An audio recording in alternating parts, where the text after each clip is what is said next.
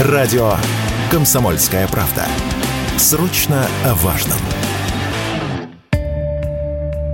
В России сокращается количество выданных кредитных карт. По данным Бюро кредитных историй, в сентябре российские банки выдали около 2 миллионов 250 тысяч кредиток. Это более чем на 10% меньше по сравнению с августом. В октябре показатель снизился еще на полтора процента, пишет РБК. Скорее всего, тренд на понижение временный. Выдача карт росла все последнее время, заявил радио КП финансовый аналитик, экономист Семен Новопрудский. В России последние 3-4 года, безостановочно независимо фактически от внешних событий, резко росли выдачи кредитных карт, причем они росли ну просто вот э, какими-то невероятными темпами. И шла большая борьба, значит, за клиентов, и поэтому увеличивался льготный период. Если долгое время вообще трудно было найти на рынке карту, 120 дней вообще были пределом, а чаще всего 60 дней, сейчас есть карты, были карты уже 180 дней кредитный лимит, то есть льготный период.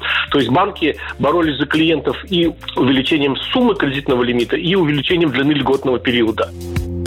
В октябре текущего года средний лимит по выданным кредитным картам составил чуть более 100 тысяч рублей, сократившись за месяц на 4300 рублей или на 4%. Это следует из статистики Бюро кредитных историй Скоринг Бюро. Это самое заметное падение показателя с марта кризисного 2022 года. Банки стали бояться увеличения просрочек, поэтому снижают объемы выдачи пластиковых карт и лимиты по ним, отмечает Семен Новопрудский очевидным образом они видят, э, банки, что растет просрочка по кредитным картам, а процент по ним гораздо больше, чем даже по кредитам.